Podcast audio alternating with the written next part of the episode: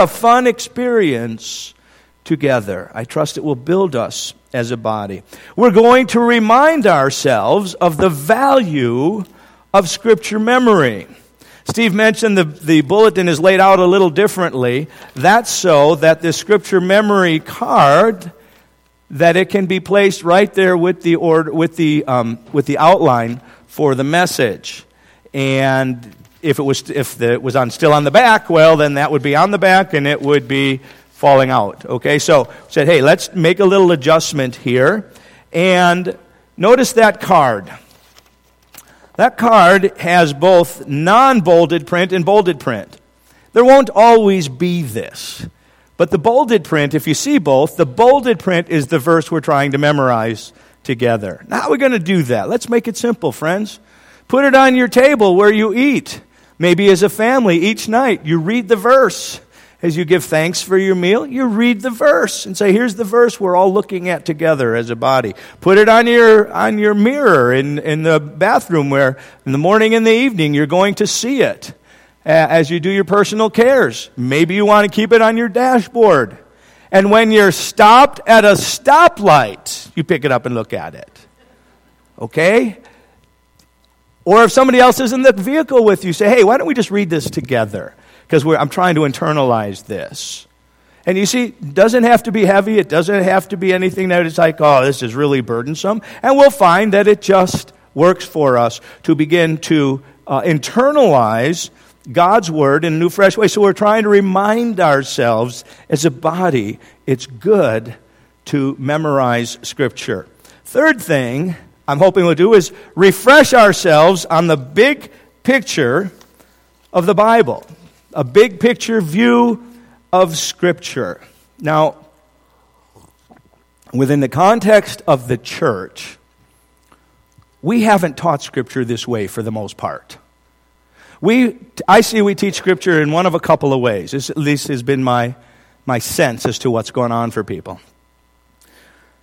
Preachers, or vacation Bible school preparers, or Sunday school lesson preparers, we, we grab a particular story, we talk on it, we teach it, here's what went on, and then we tack a moral to the end of it. And that's how we've taught the Bible. Now, the problem with that is in that context, our understanding is the Bible is all these different individual stories that don't necessarily relate to each other. Well, nothing could be further from the truth. The Bible is one continuing story from beginning to end. And all of these other stories have a particular place in there. And it's just relative, I got to be honest with you, relative to my own wiring, that I am a big picture kind of guy. And so occasionally it's like, we got to step back and let's make sure we're getting the big picture. So I'm hoping that this will bring us and refresh us on there's this big picture in our Bibles. That it's not all individual, not all individual stories. And you go, well, what's the value in that? Well, just two days ago, was this by God sovereignly trying to encourage you? Because He knows some of you are already going, You're losing me, Gary. This came along. Uh, it's a subject line was long time no see.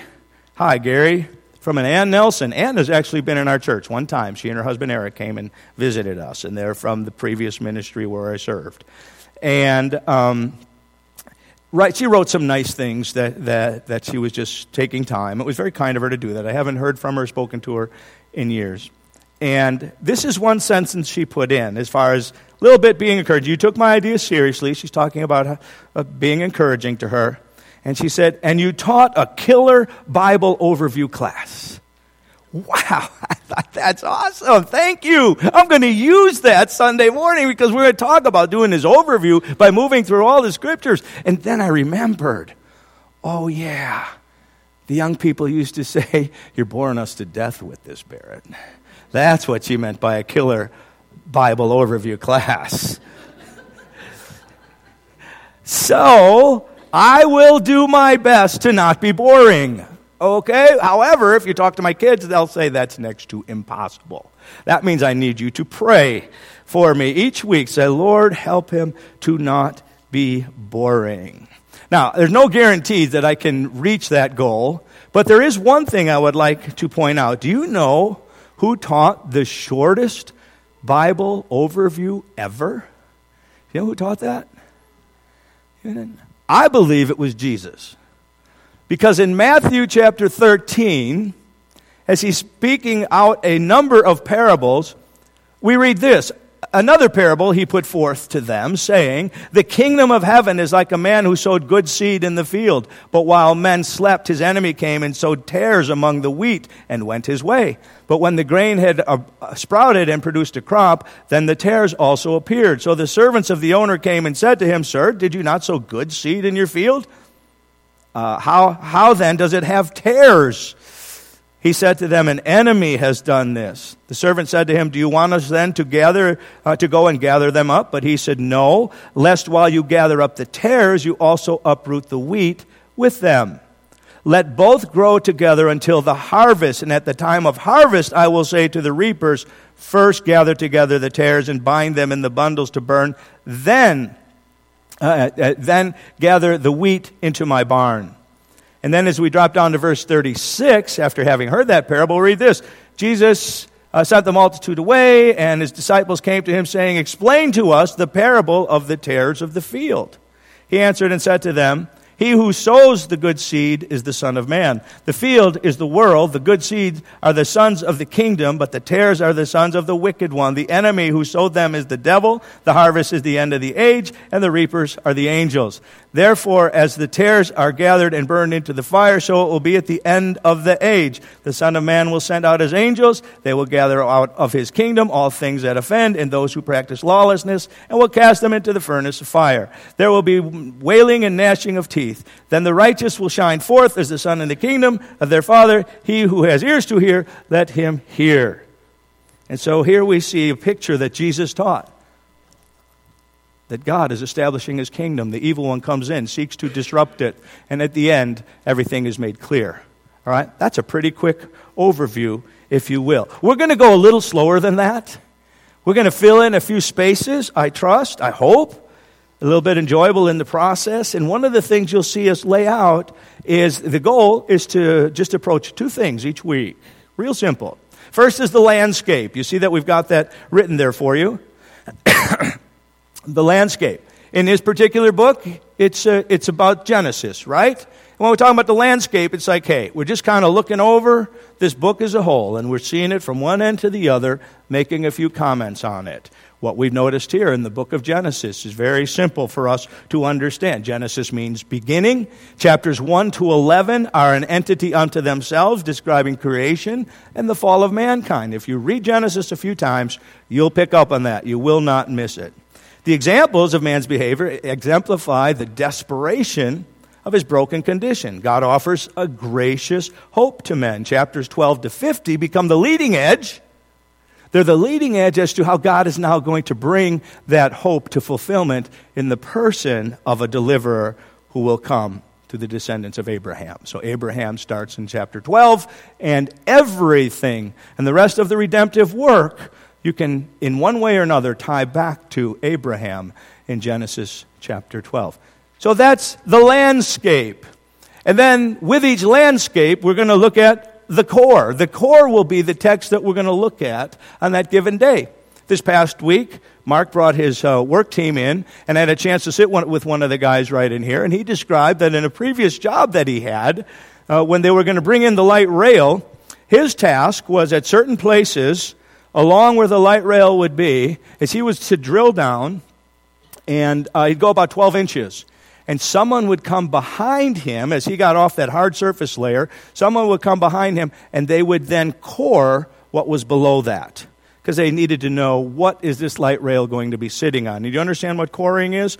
Coring is you dig down, you pull up a sample, and you can look at the layers and see what's in that sample. And so these guys were going to core right where he had started and opened up access to the ground. Well, that's what we're going to do. We'll take a brief look at the landscape and we are going to hit a core somewhere. And in that core is where we will find the memory verse and our text for today, for that particular day. Real simple A lot of fun. Hope you'll go with us for the journey. Now, to understand the significance of our text for today, it would make no sense if all you had was that one verse. You'd be like, I don't get what this is about. We must understand it in its context. So I want to set up the context real simply for us, and I trust it will then make sense. In Genesis chapter 1 and 2, it recounts God sowing the good seed, if you will, of the parable. It recounts God doing a work, God establishing his kingdom, God doing something good. And you will recall, if you go back and look at Genesis 1 and 2, that after everything that God made, he said, It is good, it is good, it is good. And when he completed and he looked at everything, he said, It is very good.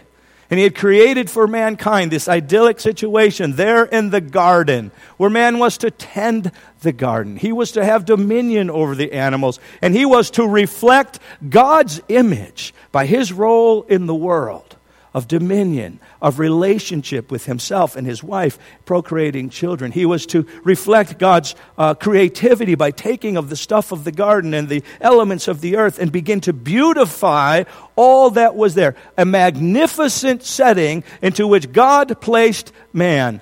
Good seed. And then the evil one comes in. And surreptitiously, he plants bad seed, which Jesus referred to as the tares. The devil himself comes in and disrupts this idyllic scene. Do you know why Jesus called what the, what the devil planted tares? Do you know why he called them tares? Because everything that grows up from it is terrible. But boom, okay? Like that joke okay? Clearly, that joke must have been from the dark side because not one of you left. I, but uh, there it is. All right, here's the point. The guy comes in, and he said, What does he say to them? Here they have this magnificent situation. They're to reflect God's image through how they live out their lives with dominion, creativity, relationship, all these different ways. He says, Hey, you don't realize, guys, God's keeping something from you.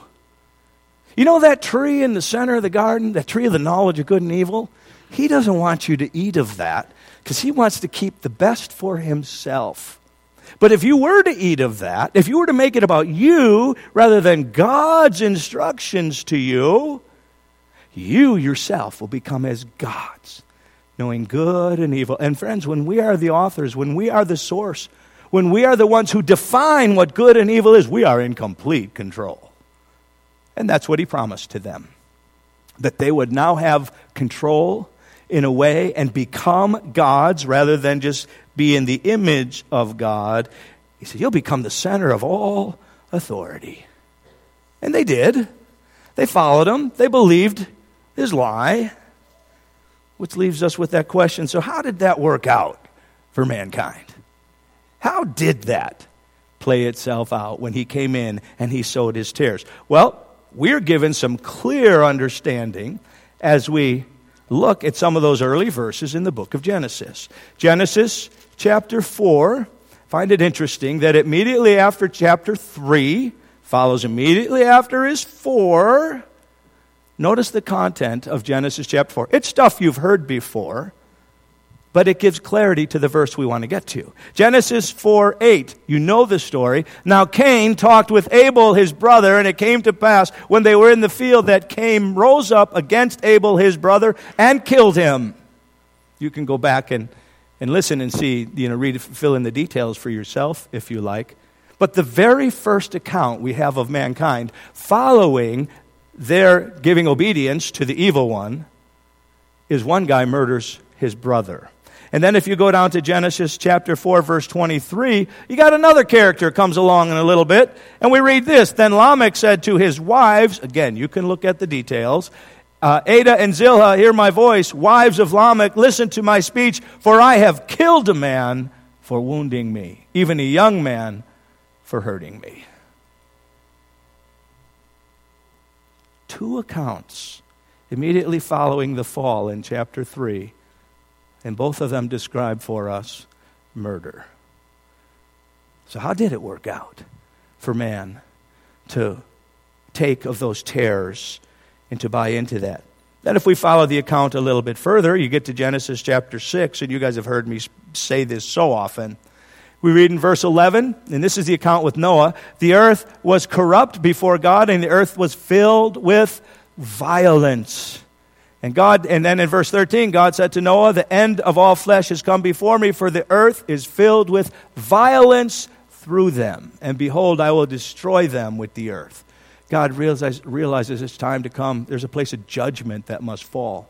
Because mankind, walking out on his own path, has turned violent. I think of it as abusive power. So much so that to just murder, to destroy his neighbor, that's how it works, friends. It's a dog eat dog world. Then God cleanses the earth through that flood, and we come to Genesis chapter 11. Once again, man decides to walk off on his own course. He was told to re- refill the earth, to subdue it, but to spread out over it. And we read in chapter 11, verse 1 Now the whole earth had one language and one speech. It came to pass, as they journeyed from the east, that they found a place in the land of Shinar, and they dwelt there. Then they said to one another, Come, let us make bricks and bake them thoroughly. They had brick for stone, and they had asphalt for mortar. And they said, Come, let us build ourselves a city and a tower whose top is to the heavens. Let us make a name for ourselves, lest we be scattered abroad over the face of the whole earth. And with rebelliousness and pride, those who have partaken and are embracing the, the, the tares, if you will, Satan's lie, have said, hey, wait, we're going to get all spread out, and, and who knows what will happen at that point. Got a better idea. Let's forget what God said. Let's pull together. Let's be one. Let's make a tower to heaven. That's how we'll make our own way to God and a name for ourselves. Rebelliousness and pride. Power resulting in murder, pride resulting in just an absolute rejection towards what God would do. And so the scripture, I think, is pretty clear that when man chose to go his own way, when he said, Hey, it's about me. I'm going to be my own God, thank you. I'll be my own moral authority, thank you when man becomes man centered, we get this man centered mankind is a mess. That's simple. Man centered mankind is a mess.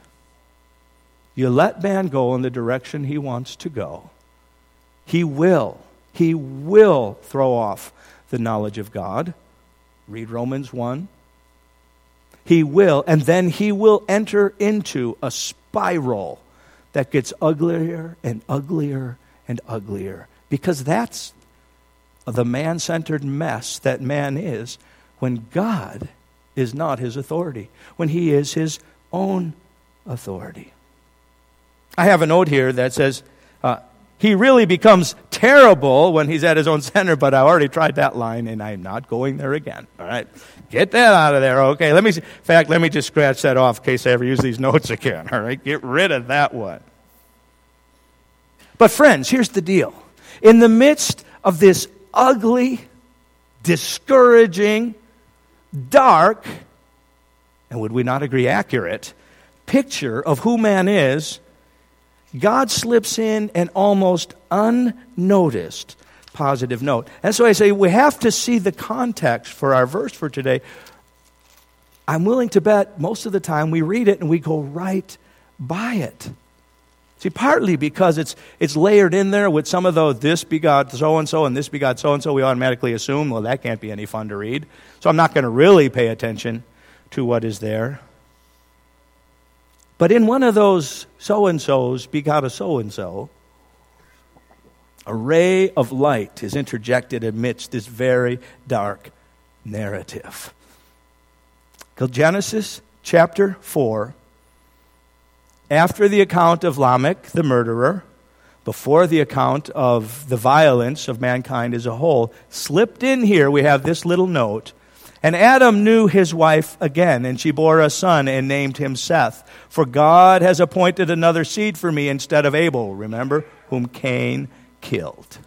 So now there's this another son who comes in. We all know about Cain and Abel. We don't give much thought to this guy by the name of Seth and what happened. And as for Seth, to him also was born a son, and his name was Enosh. And this is why this is our memory verse for today. Then men began to call on the name of the Lord.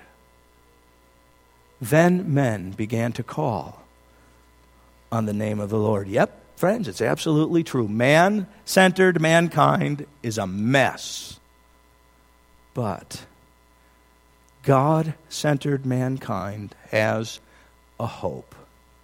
And that's what's being set forth for us here and that thought, that concept, that idea will carry itself all the way through to the end of the Bible, i.e., Jesus talking about it all gets sorted out in the end times when they get separated out. See, the line of Seth appears to have understood the hopelessness of mankind's self centeredness and in complete dependence upon God, they began to look to Him for help. And you can follow, you can see this again in Genesis 12, where Abraham calls on the name of the Lord. In Genesis chapter 26, where Isaac calls on the name of the Lord, and it's repeated in a number of places throughout Scripture. Now, here's the point, friends. And it's what Jesus was saying in his parable. Throughout the rest of God's redemptive account, you can trace two lines those who are self centered in their own wisdom and the ugliness that it produces as they try in their own wisdom and authority to establish a world without God. And the other line is those who call on the name of the Lord. And the rest of the Bible will give us pictures of where each of these are at as it moves through time. As with the wheat and tares parable that the Lord Jesus Christ taught, they're both bearing a crop.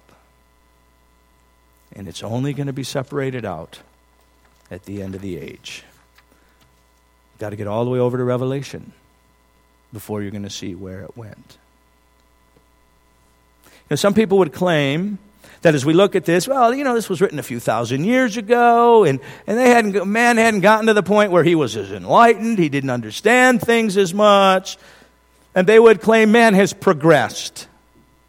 Man has evolved. He's getting better and better.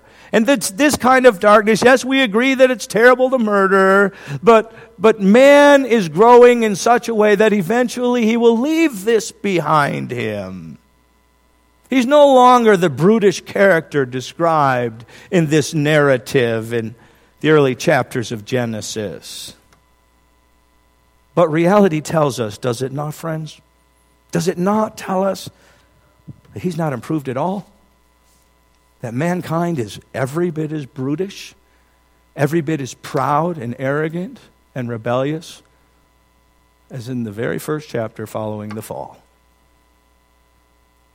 Now, you might want to argue that, oh, no, that's not the case, but let's just talk about a couple of things here. Question of power. Man still, I'm making the statement, man still abuses power. What's been the big issue this whole week in the political discourse? The memo. The memo.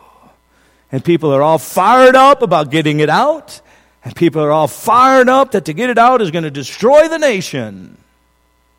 And all the people who are fired up are people with political positions and power and see they will they will make statements they will they will lie they will twist things entirely in order to use their position their place their power for their own benefit. And friends we do understand the broken people are on both sides of the political aisle right? We got that right our founding fathers had an amazing understanding of this and wisdom to build checks and balances into our political system.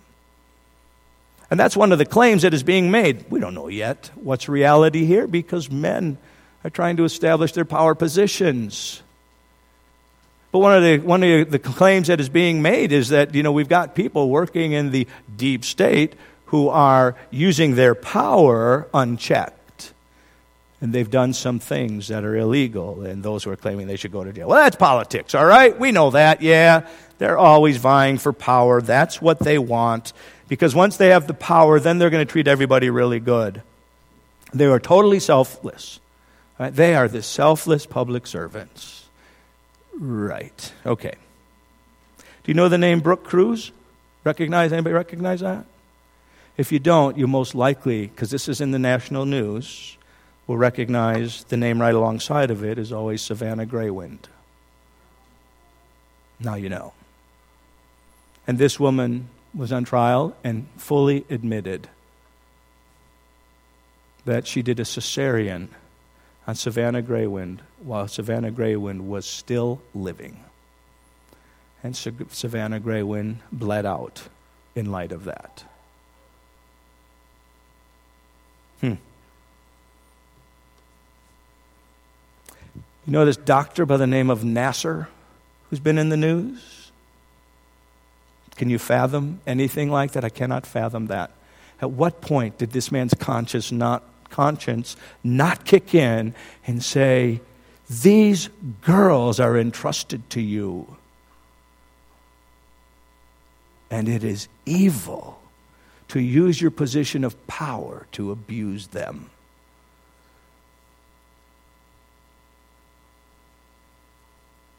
And then somebody sent to Lori, and it might have been Heather Olson, I'm not sure where you got that, and we never went further with it. Sent to Lori that relative to the Super Bowl, and you know this happens anywhere, right? Anywhere there's going to be a large gathering of people. Who else comes in right, right before them? are the traffickers. And so there are women, probably some young boys, being sex trafficked for the crowds that are coming to the Super Bowl today, right here in Minnesota. And there are the labor traffickers. And this continues around the world. There is nothing new about this, friends. Because this is man and how he abuses power. Is it not an abuse of power to traffic someone? Is it not, I got the power and I'm going to make you do what I want because I got the power and you're going to do it for my financial benefit? Man hasn't changed. Man hasn't improved. Man is as desperately lost and in darkness as he was moments after the fall. So man still abuses power, and man is still arrogant and proud. Did you watch the State of the Union address? You know, if you did, you know that there were people who were sitting on the conservative side of the world in their living rooms and they're hearing this or go, we're great, we're awesome, we're incredible because we do all the right things. And you know, there were other people who watched the, those on the liberal side of the aisle never stood up for things they should stand up. And they're like, yeah, yeah, show them, brother. Do not stand up. Stand for, sit for what is right by not standing or something like that. But you know, on both sides, there's pride and arrogance for the position that we hold in this.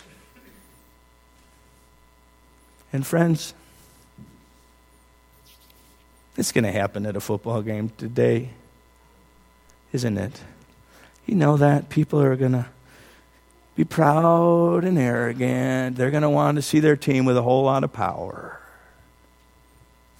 So I got a jersey on today. Wore the Vikings jersey last week. Figured I better have a Packers jersey on this week. We talk about football. See, the question is today now, as this game unfolds in a little bit, where are you at on the game? Hey, you want the Patriots to win? Woo!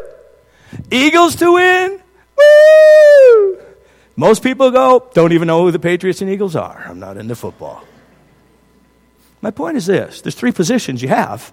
You're for this team, you're for that team, or you don't care. Three possible positions as these two forces come head to head. Are you following me? And ultimately, whatever position you're holding for, It doesn't matter. Ask people in a month who actually played in the Super Bowl. And the number who can remember will go down each month from here on. Where was it played? We'll remember forever. It played in Minnesota. Woo! We're proud. But if you're not from Minnesota, you'll forget. Because whatever of the three positions you choose, it ultimately doesn't matter. Here's my point, friends. Jesus taught clearly about the wheat and the tares, and that one day there's a separating that comes out in the end. We look at our text for today, and we see in contrast to the dark kingdom are those who call on the name of the Lord. There's two streams that will move throughout the entire course of Scripture as we read it. I'm not saying we're going to reference it every time, but as you read, Always be aware of it. There are two streams following through the kingdom of darkness, the kingdom of light. It's going to get figured out in the end. We already know who's going to win. That isn't a question. The question is what's our decision? See, because we have three decisions, potentially. We can say, hey, hey, I'm all for the kingdom of darkness. I want to do what I want to do. And there may be somebody here like, yep, you can have your Jesus thing. I, I heard that magnificent, kind, and gentle statement about Jalen and he loves his Jesus. And not me. not interested. That's my choice. Put me in with those who are man centered. The other side is, oh man, I, I want in with Jesus, of course. That's the winning side. I see what the dark side does. I don't need that. So somehow I got to figure out what this Jesus thing is. What I want to speak to today, though, friends, as much as anything, is the third position says, well, I don't know that it really matters. See, it doesn't matter which team you choose, you root for in a football game. It really doesn't. That's why I got a Patriots uh, or a Packers jersey, and I've got a Vikings jersey. I'm glad for either of them to win. But bottom line, it doesn't matter. But it does matter what we do with one of these three choices. We either embrace the light, we, like Seth and Enosh, we call on the name of the Lord, and in there is hope. Or, or, we say, nope, don't want it. And we think, or I'll come over here and I'll say, well, I, I don't think it matters. I'm just not going to make a decision. Can I tell you, friends? I want to be clear. Can I tell you? This decision is this decision. We think there are three decisions, there are two. Only two. We either embrace the things of God as He has revealed them, and we humble ourselves, we understand man's fallen condition, and we say, I got to call on the name of the Lord if I'm ever going to get things straightened out in my own life or help others to be straight. Or we reject that and we seek to be our own gods. This third position over here is the second position. They go hand in hand. You can't escape this one. And every decision matters. So, friends, I'm going to watch a Super Bowl tonight. Kind of. But that doesn't really matter. Many of us will watch it tonight, but it doesn't really matter. What does matter is what do we do with calling on the name of the Lord? Will we humble ourselves and recognize He's the only hope for mankind lost in darkness and in sin, in murderous power and arrogant pride?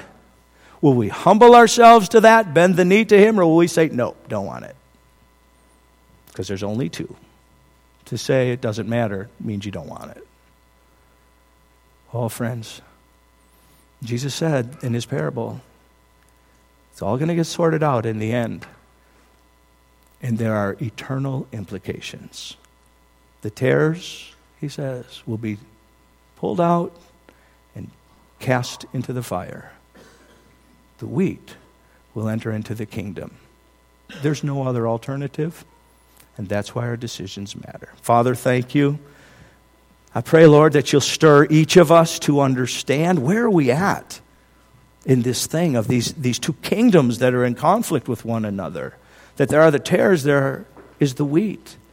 That there, there is this darkness that we can pursue in being in Satan's kingdom and say he's got the answers, or we can bend our knee and yield our pride and our arrogance and our power to the Lord Jesus Christ and say, Lord Jesus, you alone are my hope. It's your kingdom that I desire. Father, I pray that not one of us will leave here today without embracing the magnificent lordship and saviorship of Jesus Christ, in whose name we pray. Amen.